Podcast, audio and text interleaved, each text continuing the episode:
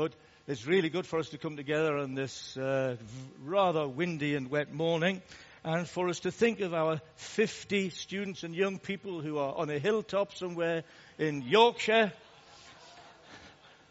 Now you can imagine what it's like down there. But here we are in this safe, warm environment.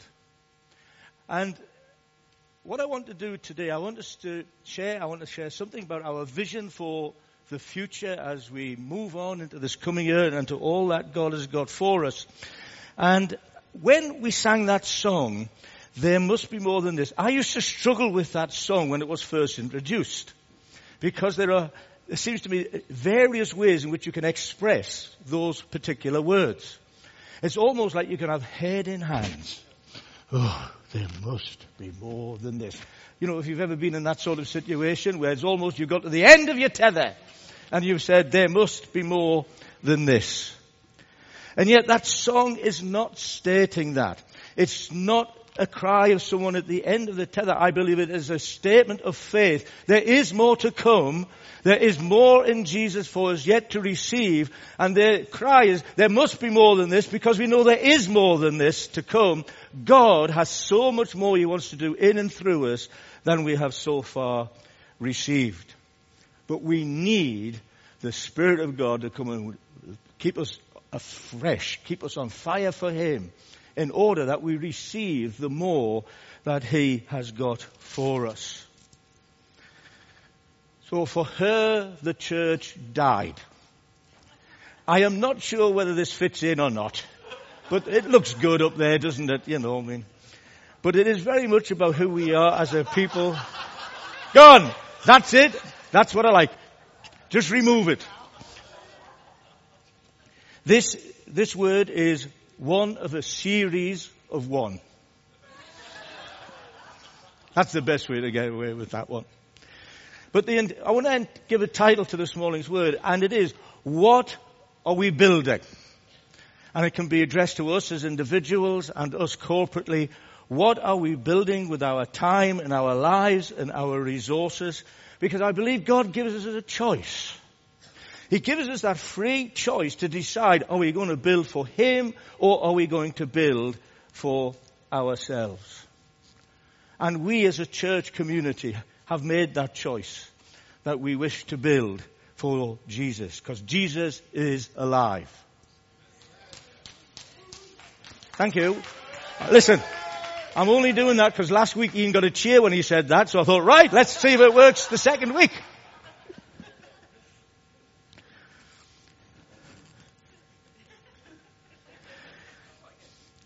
Jesus is alive.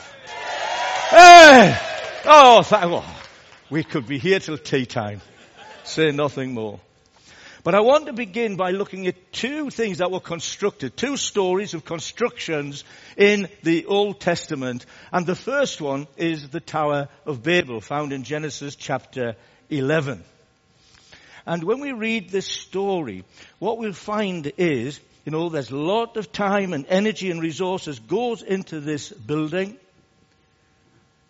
But the reality is it's not in line with God's purposes. So it's built with human hands. It requires time and effort. And if we begin to read in Genesis chapter 11. Now the whole world had one language and a common speech. As men moved eastward, they found a plain in Shinar and settled there. They said to each other, come, let's make bricks and bake them thoroughly. They used brick instead of stone and tar for mortar. Then they said, come, let us build ourselves a city with a tower that reaches to the heavens so that we may make a name for ourselves and not be scattered over the face of the whole earth. But the Lord came down to see the city and the tower that the men were building. The Lord said, if as one people speaking the same language they have begun to do this, then nothing they plan to do will be impossible for them. Come, let us go down and confuse their language so that they will not understand each other. So the Lord scattered them from there over all the earth and they stopped building the city. Now, when we look at what these people were building, we'll be struck by the fact that it's not the, the bricks, it's not the, the tar instead of mortar. The issue here is one of intention of heart because they simply wanted to make a name for themselves. There is no mention here about the glory of God. There's no mention here about doing it for others. It's, I want to build this tower. I want to build this city for my own reputation, for my own name, for my own desires. And God comes and confuses them in their language and puts an end to their plans. And as we move forward in our lives day by day, as we seek to progress in our careers, as we seek to develop here as a community of faith, the question is, who is first? Is it God or is it me? The big I. I am I the central figure in all of my plans and purposes? And we need to make sure that we get the right priorities here. God is not against us developing in a career, but He wants Himself to be at the center of that and pursue Him with all of our hearts, with all our strength. And these people, they had got together to build a tower that reaches to the heavens, and perhaps they wanted to become like God, like Genesis chapter 3 verse 5 said, because in those days a tower represented a gateway to heaven. They wanted to make themselves that channel of reaching the heavens, and we are gods. And you know, we live in a world, don't we, where it is the, in the sense it's that almost each individual thinks they are the God of their own lives. It's what I want. It's what I say. And when you look at the television and when you look at the opposition the Christian gospel is getting right in this country at this season, we realize that the freedom to preach the gospel is under threat from people who are wanting to place themselves in the place of God and say, look, we're building a tower for our own gratification, for our own glory, and we don't care who we trample on, we don't care who we overcome, we are going to decide, and I believe God will eventually move against these powers. You know, what a crazy world we live in. There was an interview on the television just recently where now someone wants to make it illegal for the word pet to be ref, uh, used when referring to your cat or dog because it undermines their status. Now, I used to have two dogs. I used to have a rabbit and I used to have a budgie. Now, not necessarily in that order. But I can honestly say I called each and every one of them, particularly the dogs, worse than pets. And it didn't upset them at all. What a crazy, crazy world we live in. But we are living in that age where it says, come, let us make a name for ourselves. And we as the people of God have to stand out against that. We are not wanting to make a name for ourselves, the only name that we should be wanting to proclaim is Jesus. And as we've broken bread today, it is that statement that there is no other name under heaven by which men can be saved. I wonder how long before people take exception to that. Have you thought about it? As we proclaim the uniqueness of Christ, how long before that really upsets someone? We've got to stand for freedom of speech. We've got to stand up for those who do not think as we think, but they need to allow us to think as we think and speak as we speak without fear or prejudice. Oh, well, that's the end of that rant. Now then. So these people are building this tower. They want to shape their own future, ignore God's word to them multiply and fill the whole earth, and God comes down and confuses their plans, and everything comes to naught. And the very thing they wanted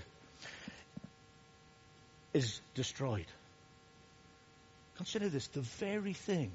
Have you ever thought about the very, the very freedom that many say we have to have is the very thing that will enslave them? Because it comes round and it attacks people in ways they never thought possible. So this is the building of the Tower of Babel. So the question is, what are we building? And it is not a tower. It is not a community. It should not be a career where our first and foremost priority is to gain for self. We need to be those who have a higher calling, who recognize that higher calling and pursue it with all of our hearts and all of our souls. Now there is another construction that we read of in the Old Testament, time and time again, it falls right through, and that is the construction of an altar. Now when you think of the Tower of Babel, it is this major construction going on. When you think of an altar, it is the exact opposite of this tower. It is a very simple construction, probably simply made by whatever the individuals could find around them. You know, they hadn't gone to IKEA and bought a do-it-yourself altar kit that you had to read the instructions and put together and there it was. They would gather whatever was around them, but that simple altar attracted the favor and the presence and blessing of God. Not the tower built for the glory of man, but the altar built for the worship of God. We all know the story of Noah, hemmed in the ark. And then when it comes to the end of that story, it says, this is verse, uh, chapter 8 verse 20, Noah built an altar to the Lord. So he's coming out of the ark and what is the first thing he wants to do as a response to the grace and mercy of God upon him? He wants to build this altar to the Lord. And taking some of all the clean animals and the clean birds, he sacrificed burnt offerings on it. So the very thing that had been saved in the ark and now the sacrifice. Now I think I might have struggled if I was uh, Noah. You know, I've spent all of this time guarding these animals and now I'm going to give them away in sacrifice. Sacrifice is costly. Sacrifice is costly. And it says in verse 21 of chapter 8, the Lord smelled the pleasing aroma and said in his heart, God hears Noah's prayer at the altar of sacrifice. Oh, God has heard your prayers this morning as we come and we have corporately offered ourselves in worship, as you perhaps have come and taken bread and wine, as you have received prayer or not, God has heard the prayer coming from your heart. And God says, never again will I curse the ground because of man, even though every inclination of his heart is evil from childhood, and never again will I destroy all living creatures as I have done. And what does he do? As a sign of that everlasting covenant, he sets a rainbow in the skies. He sets a rainbow in the skies. Never be duped into thinking that the rainbow, the full colored rainbow, is the symbol of God's covenant with mankind, never again to come in judgment such as he did on Noah and the people of that time. The rainbow, as you see that rainbow, ought to be the thing that elicits from you that expression of thanksgiving and joy because God has set it in the skies. You cannot ignore it. It is a, a rainbow is the most beautiful thing as it arches over from one end to the other. And it is God saying, I have made this covenant. Do not allow that to be hijacked by those who would use it for other purposes. As the people of God, the rainbow is the covenant, the everlasting sign of God's covenant to us. So Noah, he builds an altar and God hears the prayer given from that altar. And moving on, you know, we know the story of Abraham in chapter 12. And as we look forward to chapter 12, God speaks and he breaks into Abram's life.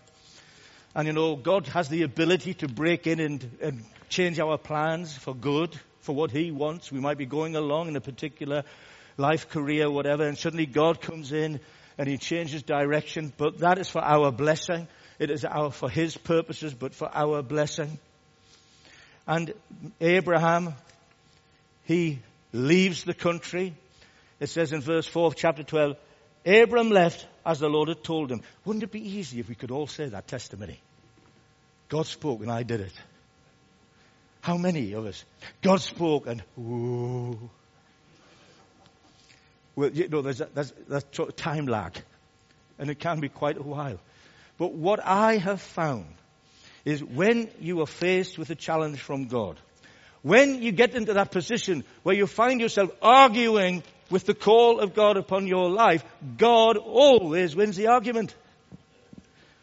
And you just think, if I'd given in, if I'd given in earlier, what a lot of hassle I would have saved. You know, in a few weeks' time, we're going to uh, have baptism here, first, first of March. First of March, we're holding baptisms here. And because of the background I came from, it took 10 years from becoming a Christian to getting baptized as a believer. But the problem was that as time went on over those 10 years, every meeting I went to, it didn't matter what the preacher was preaching on, God would say, you need to be baptized. You need to be baptized. And it didn't matter what it was. You need to be baptized. So you eventually get to that point and say, well, God, fine. I'm going to give in. And you get baptized. And I remember coming out of the water thinking, why have I wasted 10 years? God uses those times, but you know, when God speaks, let's be like Abraham, has it? So Abraham left as the Lord told him. And he's traveling through, and it says in verse 7 of chapter 12, you know, God had uh, spoken to him and says, so he built an altar there to the Lord who had appeared to him. And from there, he went on toward the hills east of Bethel and pitched his tent with Bethel to the west and Ai on the east. There he built an altar to the Lord and he called upon the name of the Lord. God is calling us individually and corporately to build an altar where we can commune and communicate with God. That is the, the that's got to be the DNA of this church. We're in, you know, we're celebrating our 40th year, and it's great to see some people who Sandy and Jonathan, how, what year did you first come? I think I asked just the last time you came. but 1983. So the church was only three years old when Sandy and Jonathan were part of it. And right from those early days, right from those early days, you have that essence of being that worshipping community. And I believe God wants us to build an altar of worship as we come together because that is the place where God encounters the people of God. That's what we want. We don't want meetings. God save us from meetings. Apart from this one. Because this is the best meeting you will be at this morning. Yeah, I have that on good authority. And so as you read through the story of Abraham, we see time and time and time again, God speaks. Abraham's response is one of worship. He builds an altar and there from that altar, he calls upon the name of the Lord. So altars, places of worship, places of sacrifice, places of prayer, and places of encounters with the living God. And that's who we are. That's what we need to be as a community. And hopefully, in the not too distant future, we want to move from this place into that place across the road. It's a bit like the House of Lords, the other place. We want to move from here to the other place. And that place needs to be that place of worship it needs to be that place of sacrifice. It needs to be that place of prayer. It needs to be that place of encountering God. Because without any of that, it's simply a tin box that we could do without. But as God adds to our numbers, as He fulfills His promises to us, we need that bigger space. But God has to be at the center of it. It's not for Emmanuel to gain a name for us as a church. It is Emmanuel, God with us, to gain a name for Himself. That's got to be our purpose. And the reason that we purchased Unit 1 across the road is not simply to accommodate what God is doing among us now, but it is to reach into God for His promises for the future and say, God, there must be more than this. And God says there is more than this. And I want you to reach into me for the more than this because this is too small. What we have here is too small and God's going to take us across the road and He's going to fulfill every promise to us, which is 400 and way. yes, I could have been greeted with silence there. That would have been, yeah. But the 400 and beyond. Because God has given us a big vision for this community of faith. And so as we look towards the future, as we look towards moving this meeting out of here across the road, the priority for the use of Unit 1 is going to be to facilitate the promises of God being fulfilled among us in growth. That's why we're doing it. No other reason. If we had been a hundred people gathered in here and there was no reason for us to look further, then we would have just stayed here.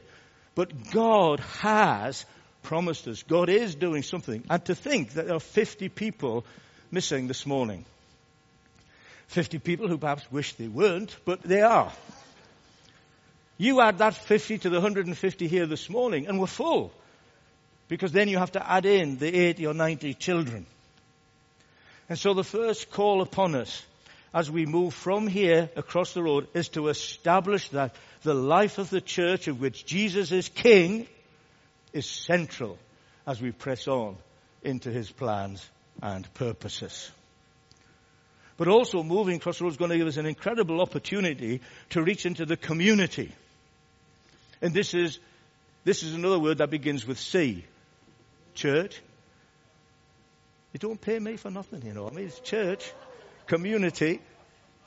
And we're going to be able to reach into the community in a way that we have never done before because we will have a facility that is going to give time and space for that as we move across the road there. This building will continue to be used very much for conferences, but if we look across at, uh, any given time period, 60% of the room usage in this building is actually church use.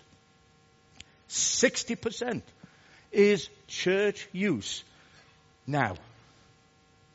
When we move across the road, we believe that will be increased. But God's called us to an ever increased involvement in the community because God calls people, He has called us to reach those who are yet to be called. You know, thankfully there was a day when someone reached out to us. Most of us here this morning will have become a Christian through God using a particular individual or a community. And that's certainly my story. And God wants us to reach out. You know, Abraham, what is the, what's the essence of the call of Abraham? Leave your country, but I want to bless all the people of the earth through you. So he's not called for himself. The people of God are never ever called to be that inward looking group simply for themselves. They are there as a means of God reaching those who do not yet know him. And you know, we know the story very well of Moses when he comes before the Lord and he pleads for the presence of God to go with them. And we quote this very, very often. And, you know, says, you know, basically, let us not move from here unless your presence goes with us. And we home in on that. But the second part of that sentence where Moses said, if your presence doesn't go with us, uh, let's stay. The second part of that is, how will anyone know that you are pleased with me and your people unless you go with us? In other words, how will we be a testimony to those who do not yet know you if your presence isn't with us? And so even in that call for the presence of God to be very central and powerfully with them, there is a sense of we're reaching out. We want to be that testimony to people who are not yet in the people of God. They need to come and recognize His presence and be drawn to the people of God. You know, we've got many, many New Testament prophecy, uh, scriptures. But you see, Jesus Jesus comes as a light to the Gentiles. In Isaiah 49. Now you may have realized I skipped forward a little bit then. Now I want to go back seamlessly. You never noticed.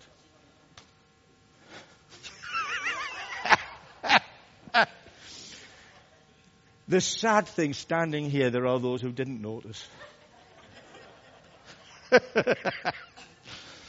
in Isaiah 40, in Isaiah 49, speaking of the Messiah who is yet to come, it's saying of the Messiah, Messiah, you will be a light for the Gentiles. So the Messiah is called to be a light to the Gentiles. In other words, he's called to be a light to those people who are not yet part of the people of God, that my salvation may reach to the ends of the earth. Jesus says in Matthew 5 to his people, You are the light of the world. What he's saying is that the call upon him is that call upon us. That we might be a light to those who do not yet know Jesus in order that they might become a child of God. So when we think about our future, moving from this to that, moving from the Durham Centre to the Emmanuel Centre, is going to be used as a base from which many community outreach activities can be initiated and move out to see those who do not yet know Jesus come into that relationship with Him. And so we have that place which will be that altar of worship, sacrifice, prayer, and encounter. And this is the vision God has given us. Church, community. And there's got to be a third point. And that is conferences. Ooh, it's exciting, isn't it? It really is. But you know, the, the reality is that what happens in here day by day finances much of this ministry as we head from here into all that God has got for us.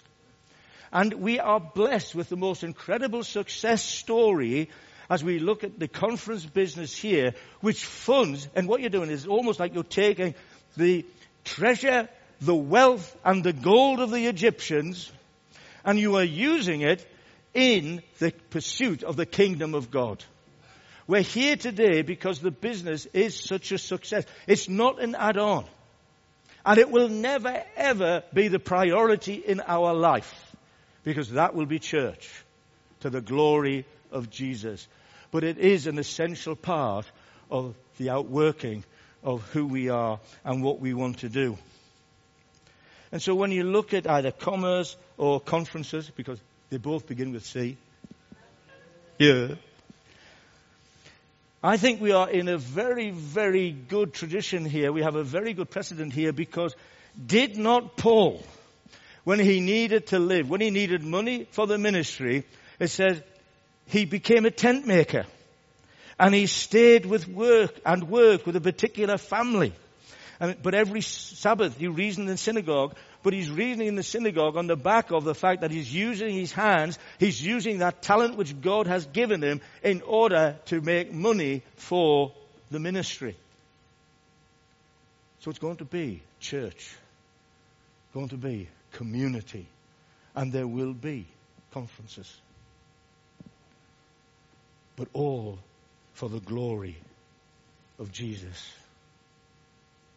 We're on this journey together. It, it's so exciting to see what God is going to do with us. Because when we moved in here, which is 11 years next month, 11 years next month, you know, to see what God has done with us over those 11 years is such a privilege. But remember the song. There must be. There is. To the glory of God. We are in a fantastic time, privileged time, where God is going to come and do amazing things among us. Now, I'd like the musicians, if you would come back, please. But I'm going to do something now which I don't think we've done before, in which I will probably pay for dearly in the morning, because we have four full-time members of staff here running the conference business, which enables us to do everything else. And we have three of them present here this morning. Our fourth member uh, of staff no longer comes here, but goes to the cathedral and meets with God there. But three of them are here this morning. And they don't really want to come out. But let's, let's ask them, shall we? Let's give them a very big round of applause and ask them to come out. So, Leslie, Tracy, Peter,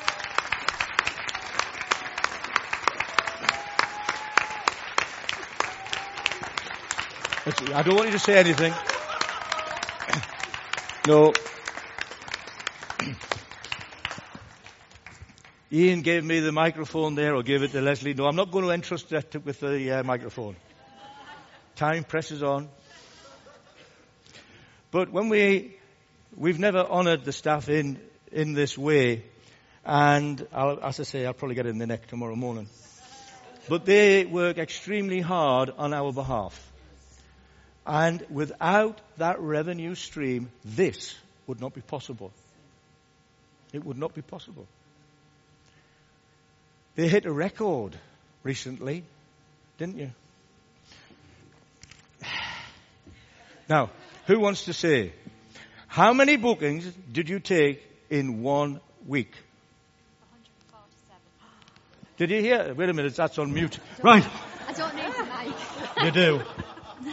147 in one week. That's 147.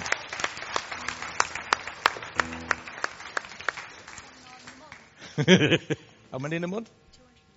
290 in one month. So you took, so you took half of those in one week. Well, what did you do the other three weeks? do you know? And, and they'll expect to get paid at the end of the month. I mean, you know, honestly. I want us just to pray for these three. So if going to have elders, wives, if you'll come up, please. I know many would join us, but let's, let's stand together because we're going to close and worship. Father, John, uh, can, can you just lead us in prayer here? Don't give the microphone to Peter. Lord, I want to thank you that you are using these three and also David. We want to thank you that you are using them to build your kingdom in a practical and a financial way. I thank you for their service. I want to thank you for the way they reach out to countless people who don't know you every day of the week as they come here and they receive a blessing from God, even if they have never heard your name. And Lord, I pray that you will give them boundless energy, boundless compassion, boundless joy as they, as they spread your gospel with deeds and that they see the provision that you give us come in so that we can see your gospel go out to this city, to this region, and to the nations of the world. Amen. Amen. Amen. Thank you. You, you, you finished? Right, folks. Thank you very much. You can go and sit down and relax now. But